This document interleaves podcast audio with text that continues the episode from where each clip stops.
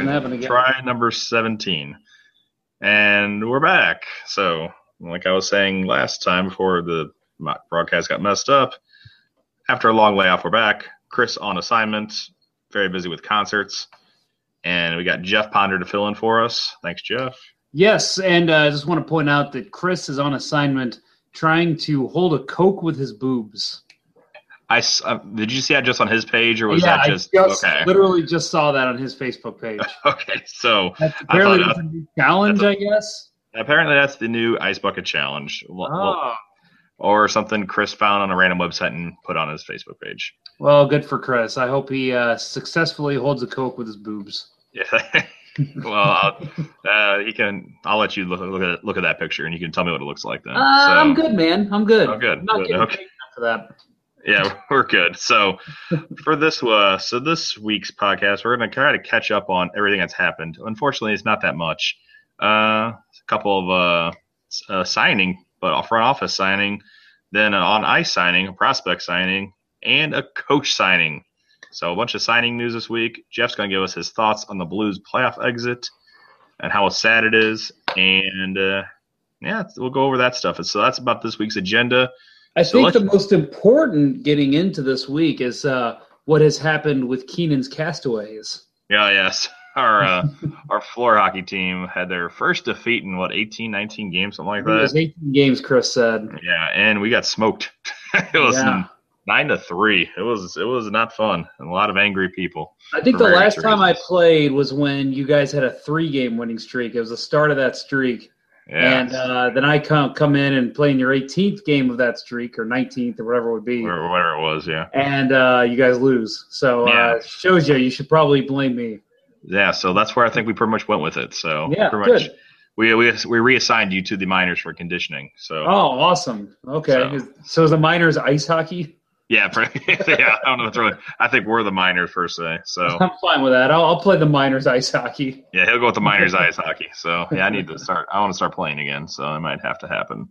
One day, So my friend, I got plenty of equipment. Come on over. I might have to start doing that because I need to get some. Uh, I'll get some skates because my skates I think are too small because I haven't played in a long time. I'm thinking think I- about freezing out my basement and just making my basement an ice rink. You should. That'd yeah, be that'd be safe awesome. and legal.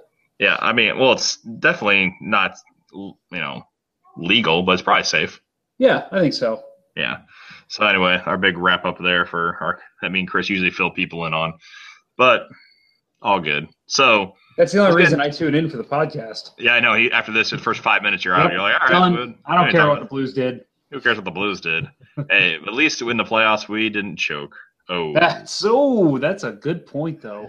so as Blues fans well know, Blues are per- currently on some kind of golf link, playing a round or two, and they were eliminated by the Minnesota Wild four games to two. Um, so uh, as we move on, date wise, we're recording on the 30th of May. Uh, the big hubbub last night was Ben Bishop with the shutout to make Tampa Bay go to the Stanley Cup Finals. So we had to hear all the people complaining about um, Ben Bishop leaving the Blues and so on and so forth. So I had to I had to stop looking at Facebook and Twitter for a couple of days. Yeah, you know, and, and I'll tell you right now, I, I'm kind of, I mean, I still am on Twitter. I'm still on, you know, kind of trolling some of the message boards just to see what people are saying. But I got to tell you, man, I've taken a big step back, especially now with Ben Bishop uh, doing what he's doing. Uh, people freaking out about the trade, and I mean, it's I like the people they're talking about how cool it is to see a St. Louis kid going this far, but at the That's same the only thing time, I'm taking it as. Is like it's somebody from St. Louis that I'll be honest. Uh, I scored a goal off Ben Bishop. That's my only semi claim to fame. nice. It was roller hockey, and he he probably didn't So really you're care. saying you're saying the Rangers could have used you. That's and if you want to look at it that way, we'll say yes. Okay. Well, the, they missed their golden chance. Yeah, gotta put me on line with uh, Stepan and Nash, and we could be the new triplets line. Dude, if you played on that line for 82 games, you better score at least five goals. I could get five goals, I think, out of that one. Okay. Well, good. So, so you're not that bad of a skater. No, I, can, I think I can do decent skating. Like I said, a year from now, I'm challenging your son to a skate off.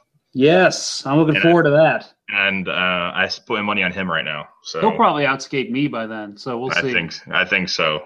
No, but back back to the Ben Bishop thing. I mean, I, I just you know it it's cool to see him do it. I'm very very happy to call him a St. Louis kid. I've met him multiple times. Uh, whether yeah, it's nice guy.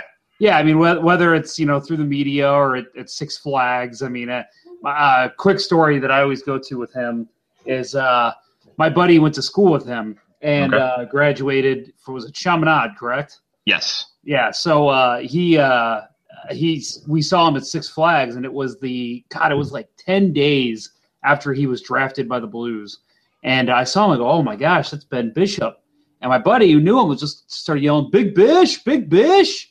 And he turns around and he's getting ready to get on. I think it was the Big Kahuna, the the ride at uh, the water park. Yes. And um, he stops the guys. Oh, hang on, hang on, because the guy's getting ready to like push him down. He climbs out, comes up, shakes my buddy's hand, and he's just like, "Hey, how are you?" And, and my buddy's like, "Oh, it's good to see you." And he's like, "Hey, man, thanks for getting me through math class." Apparently, my buddy he cheated off my buddy like all year in math class, and awesome. uh, so he like shook all of our hands, and you know we congratulated him on getting drafted, and he was so nice. And the whole time, all of his buddies are in this raft going, "Come on, let's go, man, let's go."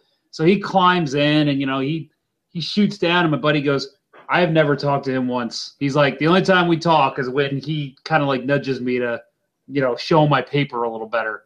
And and I'm telling you this story is it's funny, but it's also shows the kind of person he is. He's a great guy, and it's it's really good to see and uh, that's what we need to be focusing on is the St. Louis kid moving forward, not the guy the Blues traded for a draft pick.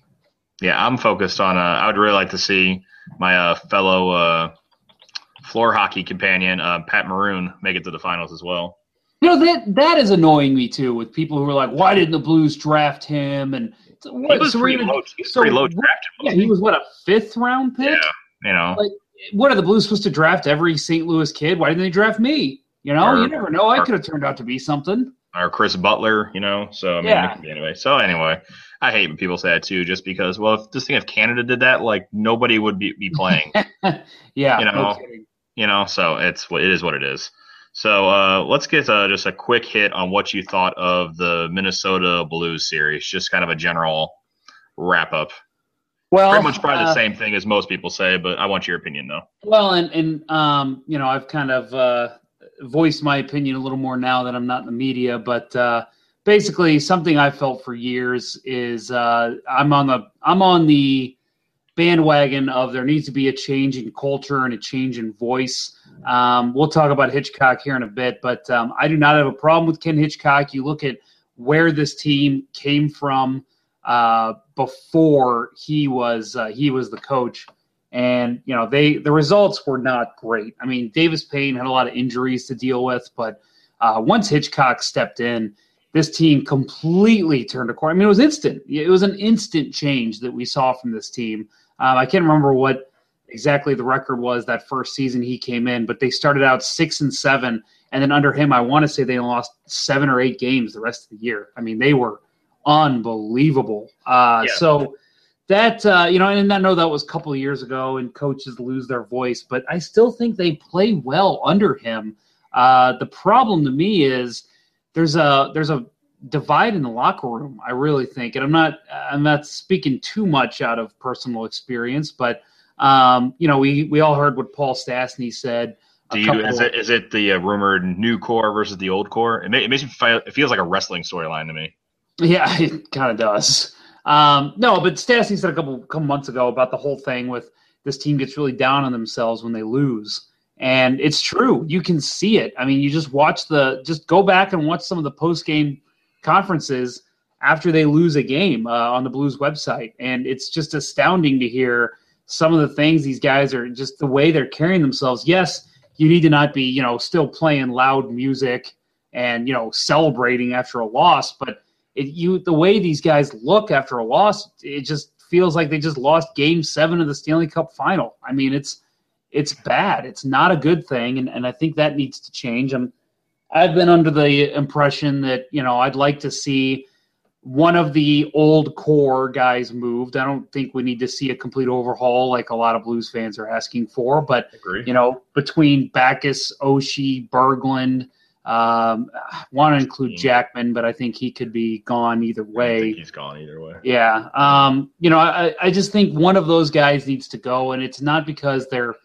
bad players for any reason. It's just you, as a GM and, and as a management staff, you have to prove to these players they're not safe. I mean, I know that people say that they've already done that with Perron, but you look at the way this team plays David Perron uh, when they play against him, and there's a it seems like there's a lot of hate. I don't know if you get that feeling too, but Oh yeah, I get like Jackman, like him and Jackman had have had a run in almost every. him and. Steen almost got in a fight once. Uh, I think it was Yeah, earlier so- this season. Yeah, I think it was this season. I think it was Yeah, I mean, before he got it- traded.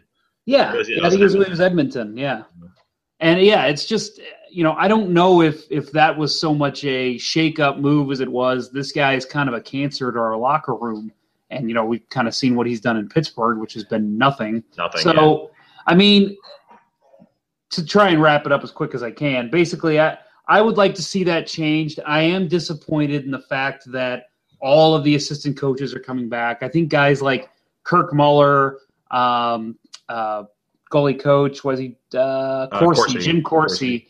Yeah, uh, I- think those guys deserve a pass. I mean, they've only been here a year. one year. Yeah. But you know, Brad Shaw, Ray Bennett, they've outlasted multiple coaches. Two coaches. Two since coaches. 2006. This is on their third coach. Yeah. If Hitchcock would have left and they would have stayed, they would have lasted through three coaches, which is unheard of for an assistant coach staff. So, I mean, you, I don't know, maybe I'm wrong, but I just feel like when a new coach comes in that includes Davis Payne, that includes Ken Hitchcock, they want to hire their own guys. You know, you constantly, I mean, look at uh, Mike Babcock.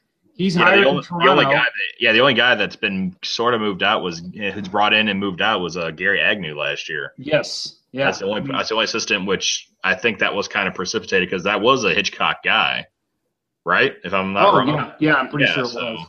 so that and then he brought in Muller as in like a fresh voice, I think. And him and Muller have a good relationship, and I think they coach a very similar style. So I, Correct. again, I'm fine with Muller being there. He's got a lot of experience, uh, and I think it would help out this team. He's not far removed from being a, a former player himself. So, in fact, the guys fought Barrett Jackman uh, within a couple of years ago. So, Yeah. you know, I mean, uh, I just like, I just wish there would have been a change. I don't like our defensive strategy as much as I used to. I, I feel that maybe that's Hitchcock, maybe it's Brad Shaw. Uh, Ray Bennett has constantly had the power play taken away from him and given back to him. Um, I mean, to me, it just shows ineptitude, and uh, they're still there. So maybe we'll see one of those changes to the core I was hoping for, but uh, not too happy with every face behind the bench coming back next season. Yeah, we'll get into that in a little bit, but yeah, that's uh very much my thoughts too. But we'll go into that in a little bit. Let's get into some uh, front office uh, signing slash change. Uh, for the first time under uh, Doug Armstrong, he's going to have an assistant general manager that's based in St. Louis. He's had Chris assistant general manager. Correct. Get rid of them all. They're all gone. he trades every he trades every other game. Yes, But, uh, why not? But uh, Martin Brodeur has been named assistant GM and signed a three-year contract. So, what do you think of the move? I, I, I mean, I like it. I uh, the guy knows the players very well. I mean, you got to figure there's not going to be a lot of turnover this summer, as again, as much as some fans are asking for. But uh, you know, he's he's a smart guy. He's proven to know the game pretty well. I mean, he's one of the greatest players to ever step on the ice.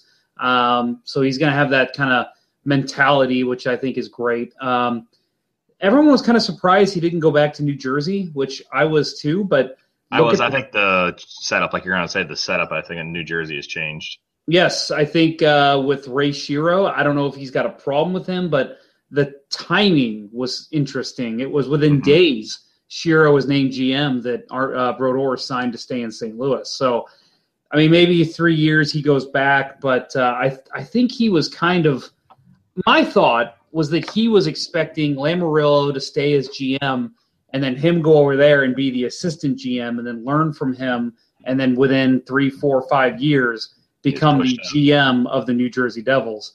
I think with Shero stepping in as the full time GM, I think he thinks there's a possibility that's never going to happen for him. So decided to stay here where he knows the organization almost just as well. And uh, seems like he every time I saw him, he was right next to Al MacInnis or Brett Hull or um, uh, Doug Armstrong. So I, I feel like he's got a very good relationship with the people here in St. Louis. So I'm okay with it. I think it's a good move. Yeah, I really like it. Um, now I think it's going to be very good for our not only Jake Allen, maybe Brian Elliott. That's not somebody that you're looking over your shoulder at. It's somebody you can actually now learn from and not have that pressure of, well, this guy may take my job type thing. So now you're going to be able to, you know, maybe soak it in better, learn some, uh, you know, valuable knowledge that you can apply to your game now. Especially like stick handling is my thing. I think both our goalies are average to below average in that thing, and I think that would help tremendously for the, the transition game. Plus, we've seen, uh, especially with what happened in Florida earlier this season, and, and this is probably didn't factor too much into it, but you got to figure uh, he's a great emergency backup. You know, I Correct. mean, look look at what happened with they brought in the goalie coach they in Florida, and that was just a whole mess. They had to keep an injured goalie in. Yeah, you know, maybe at the end of this season, if it happens in March, Brodeur hasn't strapped the pads on in a professional game in, in over a year, but I would still be okay having him back there if we absolutely needed to, rather than some dude off the street or Darren yeah. Pang from the booth. Yeah, exactly. so I think it's going to be. I know that'll be a definitely a, a plus. So I think it's a good move. Uh, it's a good thing that he'll be around for a few years, uh, learn the front office stuff, and I think he's to, they like uh, Armstrong said, he's to be involved in player contracts. He's going to be involved in any kind of organizational uh, on the ice kind of uh, decision. So he's going to be involved in all aspects. Of like so he might have a voice in shaping this team, which he was there. You know, maybe learning stuff that they didn't uh, see. So it's very interesting. Yeah, I think he he really wants to be there too. I think a lot of times players retire and they kind of just want like a cushy office job um, you know, something that'll just kind of bring him to retirement. Uh, I feel like Brodeur is as weird as it might sound. He's not done. Like he's not finished. He he doesn't yeah. want a cushy job. He wants to still be in the depths of the organization and uh, helping make big decisions. And uh, you got to love that as a player. I mean, uh, there's been some questionable former players brought in as assistants and GMs and assistant coaches that haven't panned out for teams across the board. But uh, I think this is a good move for any team who wants a, a guy who's willing to basically accept any position within the organization to where he knows he's going to work every day. Yeah, so I really like the move. So let's go into a uh, prospect signing real quick. And uh, sorry, my daughter's right here, distracted me. So uh, Jordan Schmaltz has finally signed with the Blues. Um, He's going to forego his senior year at North Dakota, and looks like he, yeah, he is going to looks like he is going to be either in Chicago or possibly, depending on uh, depending on a training camp and how prepared this guy is, could see him on the Blues next year. Which I they really don't think the Blues would do that unless he has a tremendous training camp. He may maybe a nine game tryout, maybe if there's an injury or something, but. I really think you'll probably see him in Chicago. Maybe, maybe, maybe the first call up. So he's a first round pick back in 2012, uh, 25th overall. So, um, what do you think of this signing, Jeff? Uh, I love it. I'll admit, um, I was actually already working on something I was going to write about uh, the uh, the case to trade him because uh, I was afraid he was going to pull the Justin Schultz uh, yeah, there's a back. lot of that going around. Yeah, yeah, oh yeah, that's really becoming rampant. I think that within five years, we're going to see a couple more uh, rule changes from the NHL on NCAA players. But uh, yeah, I, I, was afraid of that, and, and, I'm glad that didn't happen. I really could see him. I, I seriously was like 90% sure he was going to do his senior year, become a free agent, sign with the Blackhawks so he could play with his brother. Mm-hmm. And uh, yeah, that's what I was thinking. So glad that didn't happen. Um, but uh, yeah, it's a good signing. I mean, he's a, a good puck mover. I've heard that he's. I've I've gotten a mixed bag of reviews on him. I've Yeah. heard that he is going to be an elite defenseman in the NHL because he's been elite in the NCAA. But I've also heard that he's taken a step back uh, from good sources. So, really, though, what what it comes down to is can he play in the NHL? There's we've seen NCAA players that were so so and were good, but then they stepped into the NHL and played lights out and played great. Uh, someone that I kind of think of, Tyler Johnson. He was NCAA, wasn't he? Yes, yeah, he was NCAA and so and the the flip of that. Yeah, correct. In the flip of that one, you could say where they've done extremely well in NCAA and then have not put it together NHL. Uh, TJ Hensick. Yes. So you can look at it both ways. For so sure. hopefully, so you look at each way. So it's a good example on Tyler Johnson. Yeah, I mean it's it's uh it's a good signing, and I I I don't know. I'm kind of on the the fence with where he's going to be. I think I agree with you. I think he's probably going to be in the AHL, but um, and and I hate to be one of those guys because I know that everybody loves to rag on Gunnarsson, but I have to ask, how much worse could he be than Carl Gunnarsson? You know, Sure. I mean, I agree. he's going to be at least at the same level as him, plus way, way cheaper. Um, but the thing you have to worry about with that is do you put him in the NHL too soon to where he never progresses into the player you think he can be? Correct. Yeah, it's a lot of things. So I, I think the Blues will probably take a step back, especially with having a pretty good team in front of us. I think they'll definitely this year will be he'll be handled very cautiously. He might maybe see a few games with the Blues, maybe like I said, a nine game tryout type thing. But uh, overall, I think you'll see um, him in you know develop his game in AHL for at least a year. Um, I think I think of his ceiling, which I've read different things too. Um, I see him as he'll be like a Kevin Shattenkirk. He'll be definitely like a point producer, a good second pairing guy that um I think you can definitely rely on. So I've gotten some comparisons to Kris Russell, who I think is a good defenseman. I think he's Yeah. very underrated. correct. So I really like. Uh, so that's a good signing. So the Blues have another. It's good to have another prospect, at least an elite uh, defensive prospect in the uh, system for once. It seems like we haven't had one of those since uh, Pietrangelo. So it's nice to have one of those again. So Yeah, he was pretty much our only prospect going into the 2014 draft. So uh, it's nice to see him kind of graduating a little bit, and now we can focus our prospect watches more on uh, the Barbashevs and uh, some of those other guys. The uh, the uh, Fabbris and what's the well Fabbri, but he'll probably be up. But uh, Yeah. the goalie Sundstrom is that his name? Lin- uh, Nicholas Lund- Sundstrom. Lund- Lundstrom. Lundstrom. Lundstrom. So yeah, we can focus more on those kind of guys in terms of guys that uh, probably won't be on the roster next year, but uh, very soon. Uh, like Jordan Binnington won't probably won't be up at all. Yeah. So so a lot of so there's a lot of uh and like Joel Edmundson I think is someone you might see uh as he might actually be the first call up depending on how they the Blues really liked him and they really liked the uh, Colton I'm gonna mess his name up Pareko Parayko. Yep.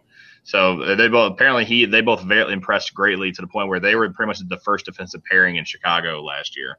My, Yeah, I my only time. knock that I've heard on Edmundson is that he needs to work on his foot speed, but apparently he's a he's a smart player positionally. He's a decent hitter and uh, carries a bomb from the point. So uh, yeah, that'd be a nice addition if if he could work on that speed a little bit. Yep. So let's get into our last uh, bit of news, I guess, from the Blues is uh, the re-signing of Ken Hitchcock. So Let's hear your thoughts first, Jason. What do you think about it? let's go. The one-year deal is what he signs. Now, obviously, terms not disclosed, but uh, or money-wise, I am pretty much fine with it. Under, I was under the hoping that you would change the associate coaches around him, and that really didn't happen. Which that more annoyed me more than bringing Hitchcock back. So I really was hoping they would uh, change that up, and they didn't. I'm fine with Hitchcock as coming back for one year, and people are going to say, "Oh, he's a lame duck coach again. The players aren't going to respond." Well, it's not going to be the same players anymore.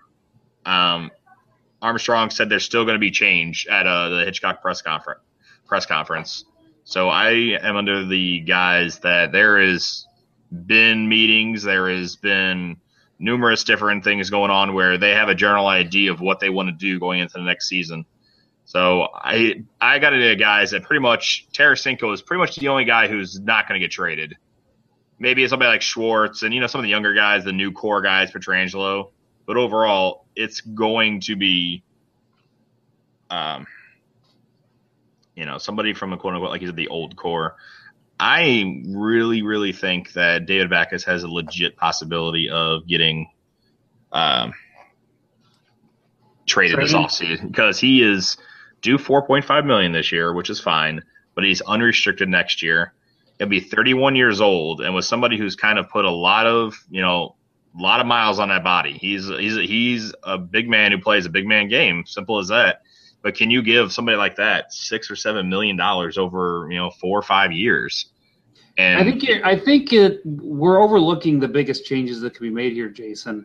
Mm-hmm. Um, I'm expecting them to change the Scottrade Center food. Uh, I think we're going to see Pepsi switch to Coke. RC Cola, uh, like the dome. RC Cola, I could see that. Uh, maybe you see an Imo's put in. Mm-hmm. Yeah, well, that could were, change uh, the culture of this uh, Scottrade Center. Yeah, that could do it.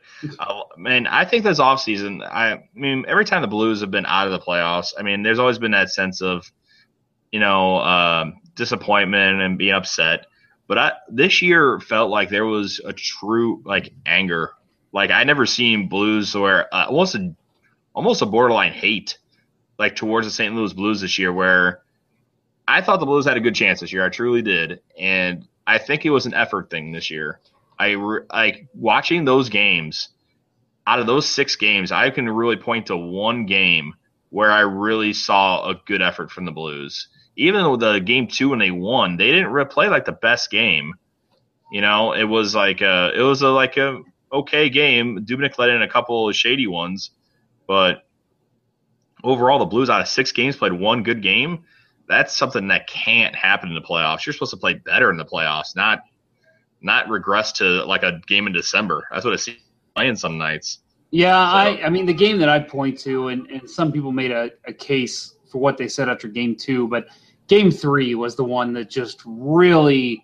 That was the, shut, the shutout game, right? I mean, I, yeah, I, I picked the Wild to win the series for a reason because the Blues do that. They they went into game three, and I don't know if you can read too much into this or not, but they always, whenever they go on a road trip, they always say something along these lines, and that's you know, oh, if we can just get one win in Minnesota, uh, we'll come back with a with you know two or three in St. Louis, and no, your your mentality needs to be we need to win both of these effing games in Minnesota and then close it out in game five in St. Louis.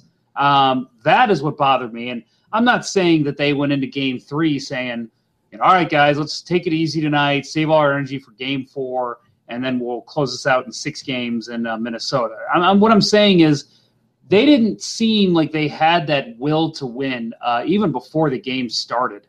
Uh, then the game started and they were just uh, they were a, a, grease fire on the ice. I mean, they. I'm not even kidding. The Buffalo Sabres could have stepped in in the Blues' place and played a better game in Game Three. Oh, they were, and and the thing was, the Wild, yeah, they had good puck possession, but there was multiple times where there was missed passes by the Wild, uh, and just terrible shots that went completely wide.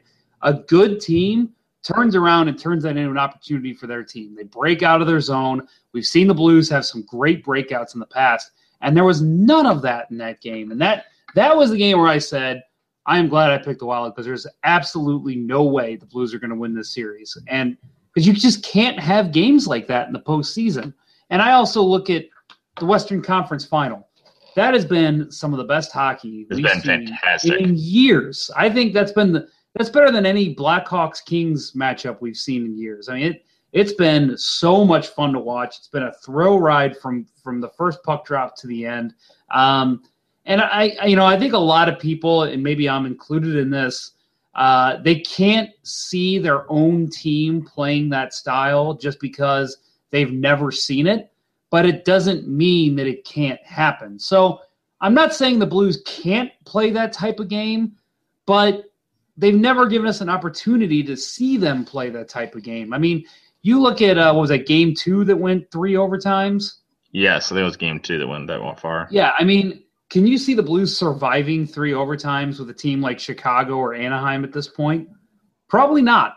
Yeah. Um, and and and again, it's not because they can't; it's because they've showed us that they can. If they could just come out with some fire in a playoff game and just go end to end and be able to score these quick goals and uh, you know the wild score and then they bounce right back and score a goal real quick that gives you the hope that they could play in a game like that but they they don't they just don't they they give up a goal we saw it in game five when uh, Tarasenko, I believe it was, scored the opening goal. And mm-hmm. then um, I don't remember who it was. It might have been Jason Zucker scored uh, that really bad goal on Allen. Oh yeah, the backhander, I think it was. When that, yeah, when that puck went in the net again was when I was like, "Yep, this is." Any any thought I had of the Blues winning this series after Game Three is now gone again because they do not come back from goals like that. Yes, Allen needs to make that save, but oh man, this team they just they they lack that desire to to pick themselves up by the bootstraps and say, "Hey guys, we gave up that weak goal. Fine, let's just go out there and score another one." You just don't see that type of will from this team. Once that goal went in, it deflated the rest of the series for the Blues, and they were done. And uh, that's the kind of thing that needs to change in this team. Yep. And is that, that leadership? Is, what do you think that is? That leadership see, is that coaching? What do you think that's that what is? that's what I bounce back and forth on. And it's the coach's job to motivate and put in a structure for the team. And it's up to the players to execute and, you know, respond to that structure and motivation. And part of me, like watching, like I haven't gone back and watched any of those games since the since the last, uh, you know, when they were our last podcast since the game was over, pretty much. I just kind of sh- I shut. I didn't watch until the conference finals. I shut out the second round because I just couldn't take it because I was really. Well, it wasn't that great at hockey, so you didn't miss much. Which is what I heard, which is great. so, but you know, watching that, like you could see that parts of watching the Chicago to Anaheim series has been really good hockey, and it's shown me that the Blues are not ready. And from a coaching standpoint, from a player standpoint, um, there's just something missing, and I keep trying to go back and forth on what it is. And the thing I'm going to settle on is a player. It's the, up to the players right now. Um, it starts at the lead. I'm going with leadership, basically, to answer your question. Um, not saying it's David Backes, but it's not. It falls on just more than the captain. There has to be the other guys like there's Steen, Oshie. Um, at the time, Jackman was there. So I mean, there's other guys that need to respond and they didn't. Um, for one thing or another. It's the new core, old core thing that's been bouncing around the internet that people are saying. Who knows? But uh, I think at the end of the day, um, there's nobody better. Once Babcock was gone, the Blues apparently did or did not. There's mixed reports saying that they went after Babcock. Uh, I think they did lightly, but maybe not as much as the media says. Um, but there's nobody better than him out there outside of uh, Babcock. So the Blues stuck with Hitchcock, which which I was fine with. The only other one that I would argue with you that on is uh, McLellan. I wouldn't have minded it because he's called, he came from a Babcock, you know, so the uh, um, coaching philosophy is there. So I wouldn't mind. I I was like kind of on the same page like of one of McLellan, but yet he couldn't take the Sharks, who had a similar structured team than us. You know, so I was I, I kind of leaned. I actually thought Bylsma for a while, but then as I read up more and more on Bylsma, it just seemed like he was. Uh, I got kind of got a fortunate situation. Yeah, I'm not a Bylsma guy at all. So, I, I, would so. not have been happy with that. I thought he was. He even said he was completely outcoached in the Olympics, and to me, that's a that's a big stage. And if you're completely outcoached there, you know how yeah, much can you need an NHL team? Yeah, exactly. So at the end of the day, I think it's uh like you said, I'm leaning towards a culture change, like on the ice for the Blues. It's going to be players getting moved to you know wherever. I think it needs to. Honestly, I'm not advocating for it, but I think I I'd be wouldn't be opposed to looking to see what you get for uh, David Backes type guy. Well, and, and let me kind of jump back on a point you made, something about motivation. It's the coach's job to motivate. And I agree to a certain extent, but for me, how much motivation do these guys need? They're NHL players. They've been through the dirt. They've been through the, the crappy leagues, the bus rides, the the juniors, the colleges, having to go to class on top of going to school. I mean, whatever way they took to get to the NHL, that's motivation enough to me. Like if you can't motivate yourself to get up for a, a playoff game, what are you? Wrong. What the hell are you doing in the NHL? You don't belong there. And, Do you? Oh, sorry, I'm, inter- oh, I'm interject real quick. Do you buy the theory that um, where it's like a boy band culture type thing, where like Oshie, Berglund, Backes, those guys were the resurgence of the Blues, so they can do no wrong, so they feel like they're safe and just doing, you know, they're still obviously trying. It's not like they're, but there's also no fear of them like they're ever get trading. They're like, well, we're the faces of the of this team, so we're not going anywhere type thing. You think, think there's you think there's something to that, or if it's just small bit of that? But I think a lot of that, and even though I kind of am contradictory right now, I think a small bit of that left with Perron because he was kind of like the real big like even though the team didn't seem to like him that much he was the guy that it seemed like even Andy Murray was kind of banking on being the next guy and and uh, when the, when he left I think that was kind of a yeah like I said you know not liked in the locker room but still a, a guy that could put up 30 goals gets traded I think that kind of disappeared a little with that I think honestly, and I hate to say this because I'm probably going to get shot uh, in while I'm sleeping one night for saying this. Um, I blame the St. Louis Cardinals, and you want to know why? Go for not, it. Not the Cardinals particularly, but the Cardinals have created this persona of their team, which it's completely deserved that they are the best and that they're they deserve the best, and they, uh, you know, everyone there is is kind of safe because they have proven to be winners. And as I said, it's justified. I mean, they they have won. They've and they have gone, come through. I mean, they've gone to World Series as they've battled hard in the playoffs. Yes, their playoffs are nothing like the NHL playoffs, but they've still battled and showed that they are winners. Um, I honestly feel like, and I don't know, I don't, I, I don't know if I, I don't pay attention enough to the Rams to know if they're the same way. I feel like the Blues have kind of taken that on themselves that they are this elite team and oh we're a sports team in St. Louis, one of the best sports towns. So, you know, obviously we're like royalty here. When it's like you haven't earned it. You know, the Blues have not earned that right to say that. And and nope. again, I'm I'm not saying these players are actually coming out and saying that. I'm just saying just uh watching there could be their, something behind it, yeah. Yeah, I just feel like there's there's a mentality that that it's okay like that we lost because we're the blues and we're still going to draw 19 150 most nights and you know we're still going to make the playoffs next year and we're going to be fine you know and it's like no because you're not the cardinals you haven't proved diddly squat i almost uh, threw in a Slip word there. in there i shouldn't use oh you're yeah, fine yeah you would have been fine but yeah i mean it's it to me that's part of it and and you know i again, I'm not really actually blaming the Cardinals. I'm just saying that uh, that the seems culture, to be the persona yeah. with this team. Yeah, gotcha. And again, that leads back to I think what needs to happen is a culture change. So you said you said David Backes possibly getting traded. What would you think? And a lot of people are talking about this about him just losing the C and staying with the team. No, I, is something I just I think it just as much as a C is kind of like I just uh I don't know it's important, but at the same time, it's kind of just there. I mean, you can have guys who are technically leaders and the captain type thing. Like for example, like Martin St. Louis on the Rangers right now. Like you can look at him as pretty much like the captain type thing, but as, you know, it's technically isn't it a McDonagh? Yes. Yeah. So I mean, you know, or Staal. I can't remember which one it was. McDonagh. So, yeah, McDonagh. Yeah. So it's like you know, it's a ceremonial thing per se, but I don't.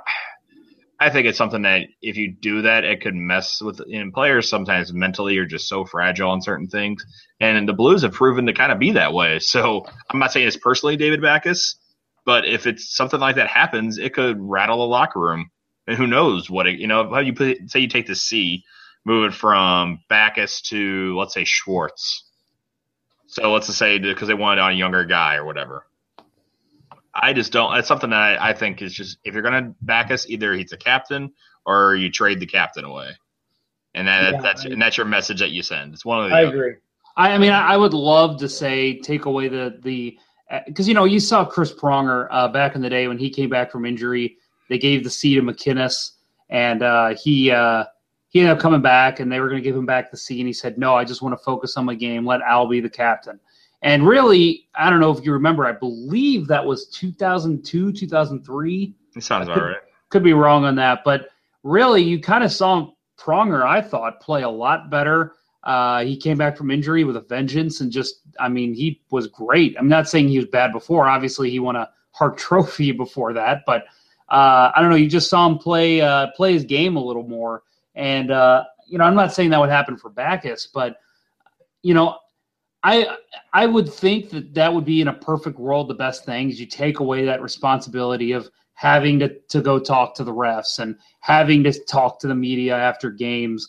Um, but it's this isn't a perfect world. I think you take away the C that's that's kind of a shun. I mean, look at what happened in San Jose. I mean, they've got yeah, two was... former captains on their roster now. There's turmoil constantly.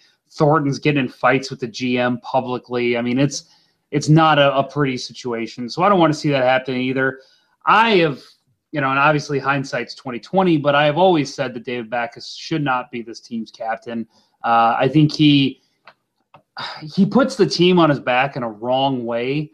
Um, I think that when they get down uh, in a game, and, and you know, let's say they they give up a goal late, um, I think he looks at that as it's his fault, so he gets angry and upset and that's why you see him take those stupid penalties at the end of games. Yeah, uh, like the game was it two game one, one no one game one where we uh we're down what three to one. the guy right in the face off. Yeah. Stupid. Yeah, that's the kind of stuff that I cannot stand. As a captain, you cannot do that. I mean, even Shane Doan, he's kind of a similar player to, to David Backes. He's mm-hmm. obviously done some questionable hits in his time, but when they go down a goal, I rarely see him pull some crap like that. I mean, that's something that captains cannot do, but he does. But anyway, I agree with you. I don't think you can just take it away. I think you'd have to move him. And it's a shame that we'd have to see Backes move because I think he can be an effective player, uh, even in the playoffs. But, uh, you know, you look at it, I think it was the first playoff year.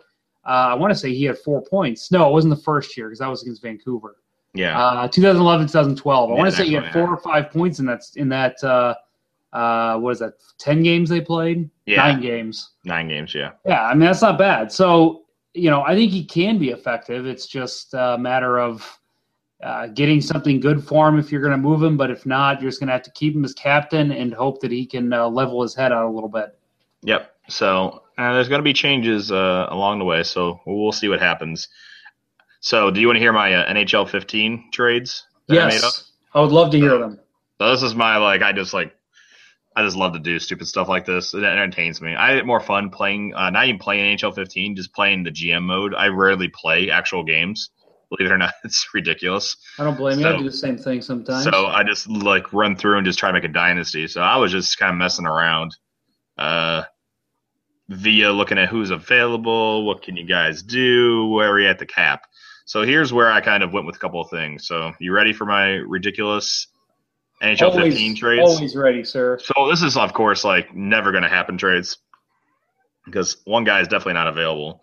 So I am a big fan of uh, one of these guys. So it kind of hurts me to do this, but uh, my trade is to send uh, TJ Oshie and Jake Allen to the New Jersey Devils for Cory Schneider and a draft pick probably of some sort. Okay, say that one more time. Oshie so, for Oshie and Jake Allen. Oh, and Allen. Okay. And Allen, you can possibly because I don't think Allen would accept. Uh, I don't think Elliott would either, but you can go Elliott or I would say Elliott just for a hell of it because I think I have to work to make the cap work. Okay. So let's go with Elliott. So Elliott and uh, TJ Oshie two, New Jersey Devils four, Cory Schneider. Cap wise, you're looking about the same. Okay. So cap wise, you look about the same. I always like Schneider. That's just so that's my hang up. So I just really think he's young. He's signed to I think I see six years, about six mil left on each year. Um, there's no, for my knowledge, no no trade clause. So, well, that could work. Uh, for that could work. I think his I numbers, if you put it on a good team, I think he would be excellent. And I've said too that I think Oshie is a player that someone like New Jersey could really use because uh, they struggle in shootouts. Yeah, and that's one of the reasons was, I look that way. I think it was two years ago. They didn't they didn't win one game in shootouts, and I think if they would have won half, they would have made the playoffs. Yeah, it was either half or like three or four or something like yeah, that. I know they barely so, missed. So. so yeah, I think that a team like New Jersey would love to get a player like Oshie, but uh, I will say that it seems like New Jersey is completely sold on Schneider, which I don't blame them. So oh, 100 percent. Like I said, it would take a lot more to pry him away from New Jersey. Correct. This is what goes through at NHL 15. Yes. So so so we're gonna go with that. okay. So to uh, so you have that hole up front. So my new uh, top line that I make now. So you move Backes to your wing and move Stastny up to your top line. So you go Steen, Stastny, Backes. So you keep your second line of, uh, excuse me, the STL line. Keep that there, which is fine. So your third line is going to look a little different. Here's uh, I want to interject some more speed into the lineup. So one guy that I really liked at the end of the season, who was responsible for part of the reason of the Ottawa Senator surge, was uh, Mike Hoffman. yeah. I was a big fan of him. I thought he had a knack for scoring, has some good speed, still young. He's an RFA this year.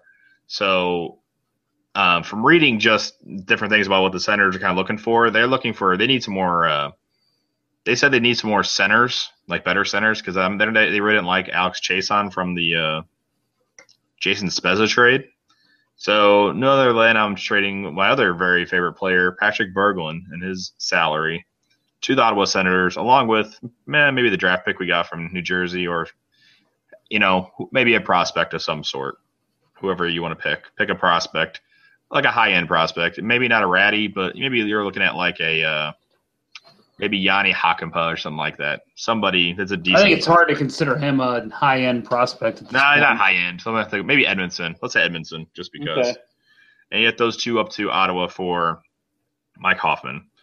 So then the Blues, I was kind of banking on one guy resigning, which we didn't really talk about, which I should have brought this up, but it hasn't been confirmed, so I didn't want to kind of leave it out there.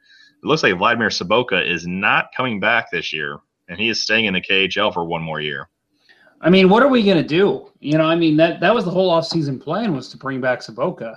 For about This half the people on the STL Today forums, that was pretty much the offseason plan. Bring him This- back, Stanley This team's screwed. So yes, a guy whose career high is less than ten goals is going to save this team. You know it. Yeah, like you said, you said in a past podcast, St. Louis does love their grinders. Oh yeah. I mean, it's it. You know, it's a it's an important position, but you look at a team like, uh, you know, uh, trying to think of an example, Tampa Bay. They don't have a ton of grinders on their team, and No. where they're at. You can look at Boyle as probably their grinder type guy, Yeah. you know, but he's but he's a good PKer. So anyway,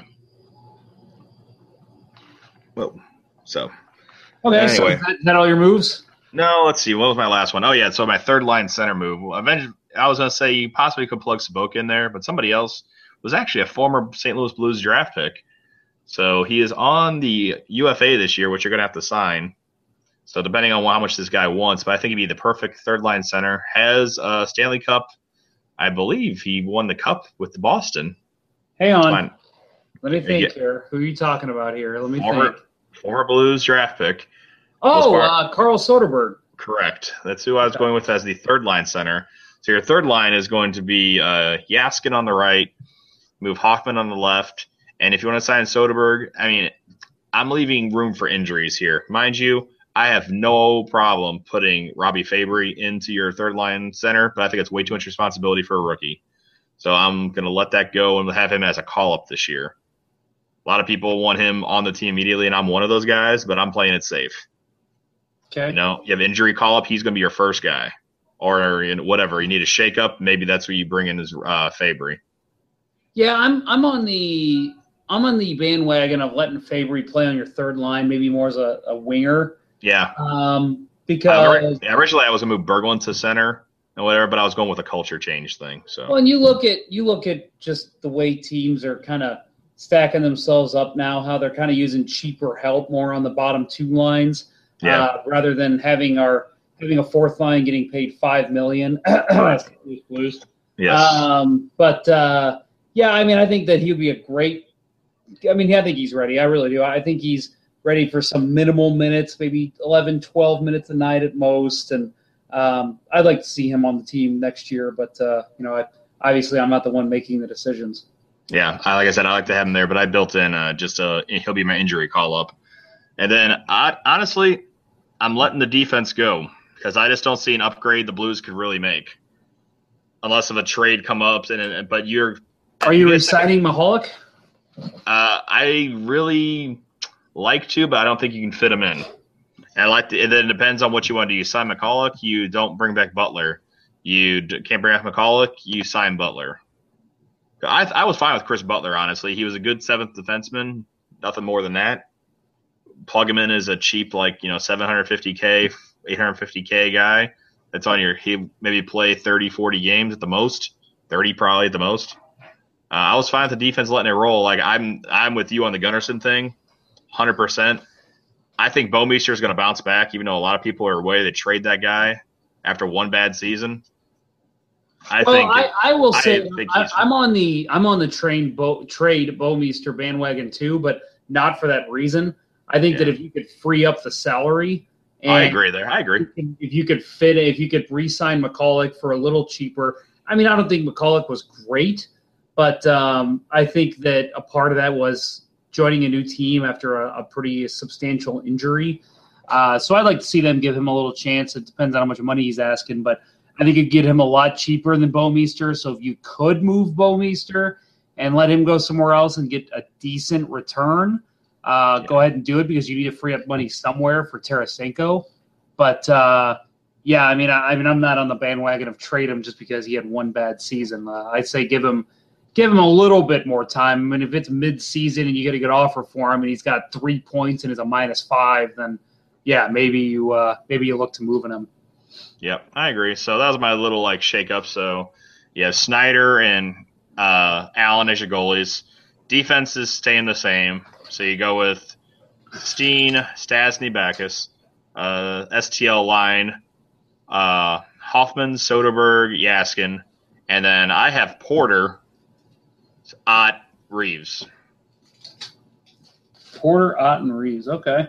Yeah, so I like you, Chris Porter. A lot of people don't like Chris Porter. Oh, I, I love Chris Porter. He's one of my favorite players, actually. He's he, that guy actually tries. That's yep, that's I all I ask. And that's he'll play his role. He knows his role.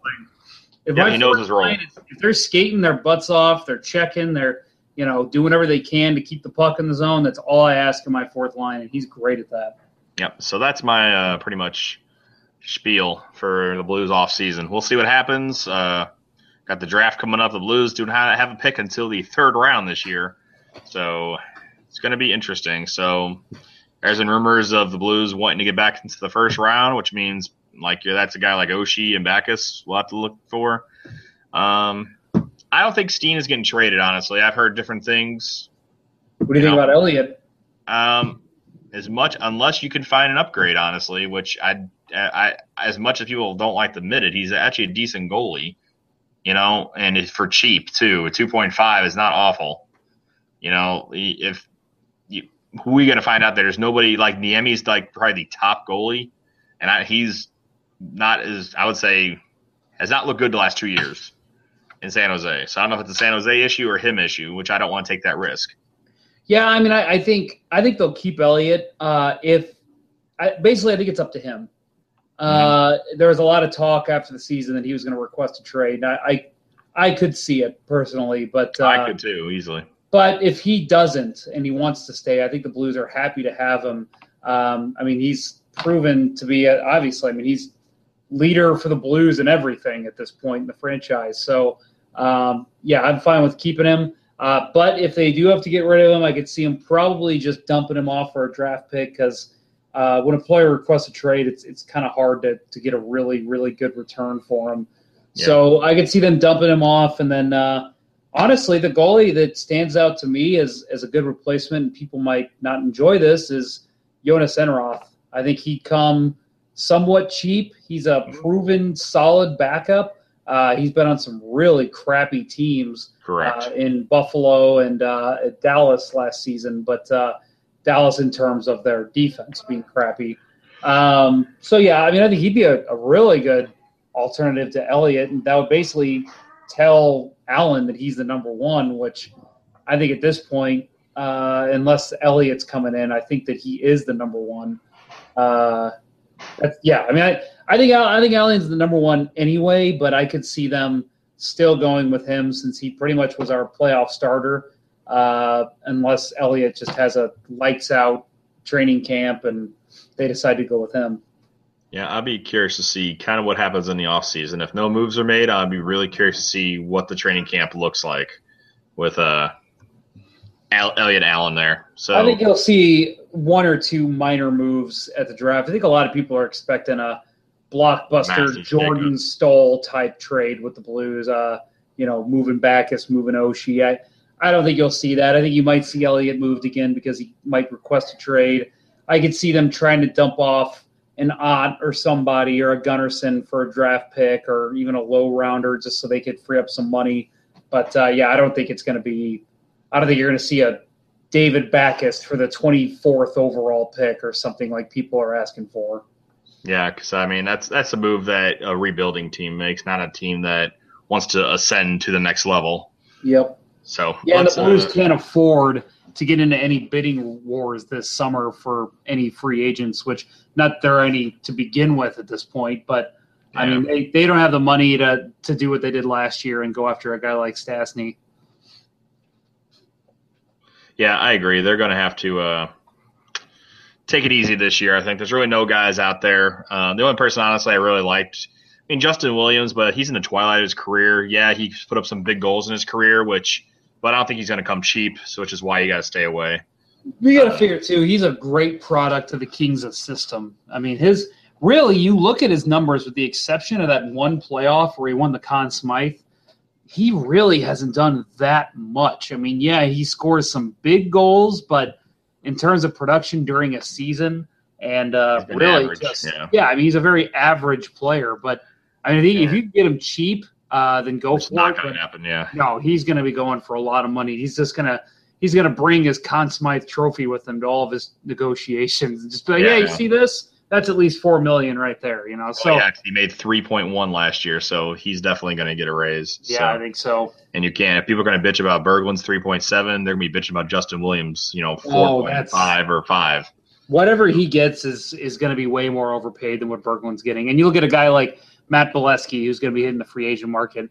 That Yeah, guy is going to be the playoffs. most, he is going to be the most overpaid player next year. I, I'm calling it now. He's uh he I mean he had a great year. He's had a great playoff, but I mean you look at his stats before this, you look at where he was projected the year he was drafted.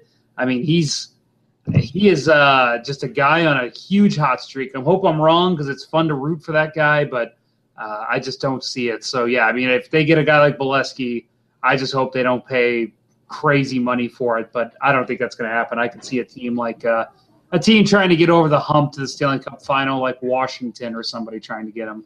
Yeah, or somebody like uh, who needs to get to the cap, like uh, a Buffalo. Or if Toronto was actually not in cap hell, I would say Toronto would be the perfect team to overbid for that guy. I still think they would. I mean, crap, they could just make a couple moves at the draft and free up money, and then uh, you know that could be, you know, Shanahan and and Babcock's first big announcement is that they've signed Matt Beleskey, a guy who's going to score 12 goals this season. yeah, I know it's ridiculous. yeah, I think Clarkson was overpaid. Just wait. Oh yeah, Uh, yeah, so let's uh, go ahead and we'll wrap it up there. Uh, so if you want to get a hold of the podcast, you can find us on Twitter at Blues Hockey NHL or on Facebook. Look up Blues Hockey Podcast. Uh, personal Twitter is at JPM Blues Fan 21.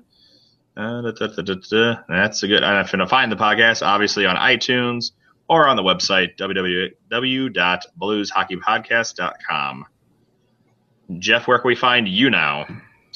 Well, uh, still on Twitter at jponder94. Uh, I am still writing over at thehockeywriters.com. Actually, just yesterday became an editor for the, the hockeywriters.com. Oh so I'll be, congrats! thank you. I'll be trying to uh, push some more stuff from around that website. We have actually jumped into, I believe, uh, we're number two in terms of hockey news websites right Awesome. now. So that's unbelievable. We just passed Hockey Buzz, which I am not saying anything bad about Hockey Buzz at all because they Oh, there are some great writers that have come out of there, and there's some great writers there now. But Oh, I'll admit, I am surprised to see that their numbers for views are so high because People everyone I talk man. to, lo- well, yeah, they love rumors, love but everyone rumors, I talk to talks about how bad of a site it is. I know it's ridiculous. I think it's just everybody loves a rumor, man, and that's Yep. and you got to admit that website's one of the first to start doing hockey rumors, and that's where that's kind of like where people go to, and just that's the first website I saw for hockey rumors. I admit I went for a long time, and then when like one percent, less than one percent, pretty much was turning out, I was like, wow, this is maybe not as good as I thought it was.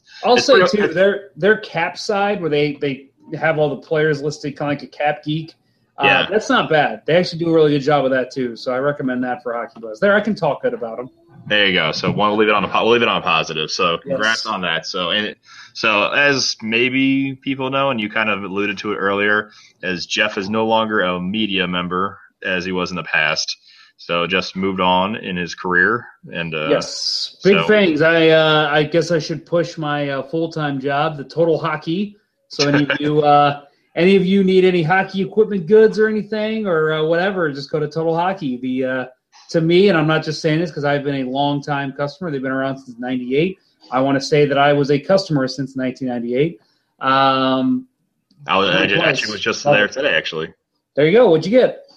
Uh, just looking around while my daughter was looking at stuff. So Ah, go, which one did you go to? the uh, Mid Rivers. Ah, that was the, my old stomping grounds. yeah, so I was just looking around. It's always fun. To, I, I always like to look around, and see the new kind of equipment and stuff. Uh, like I said, I want to start doing ice again. I just can't get the uh, guts up to do it.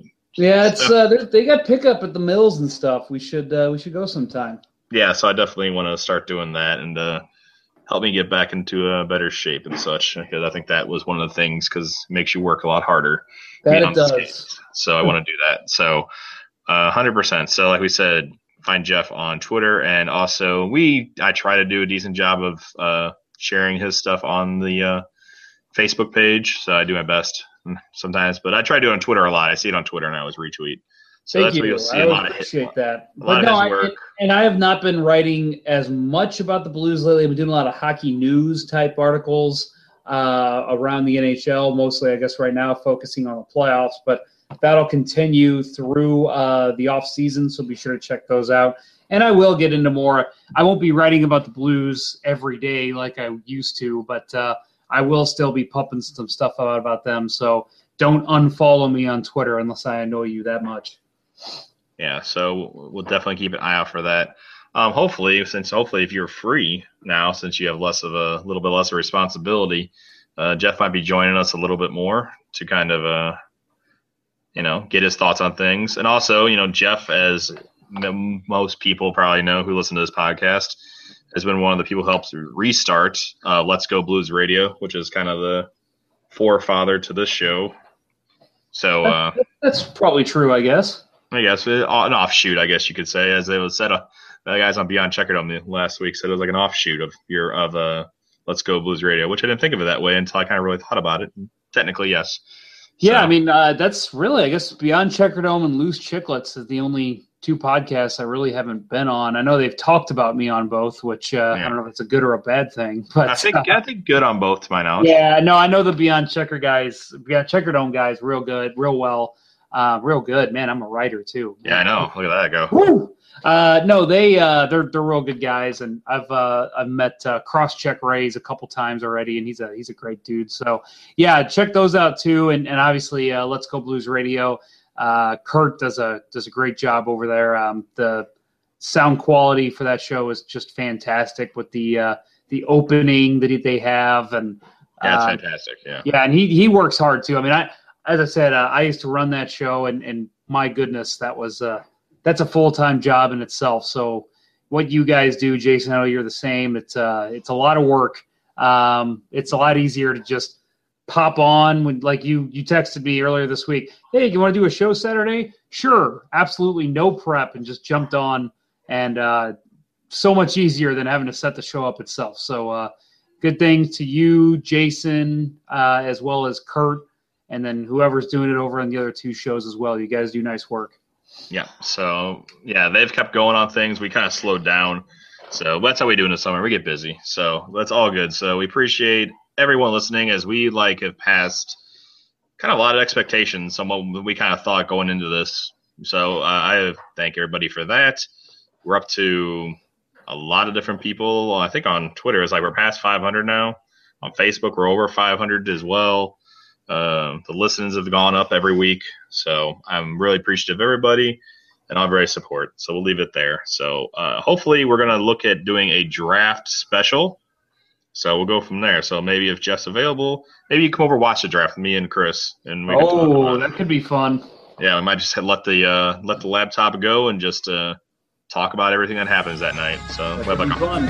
three-hour podcast. Oh boy, that'll be good. So thanks everybody for listening, see you next time. Later.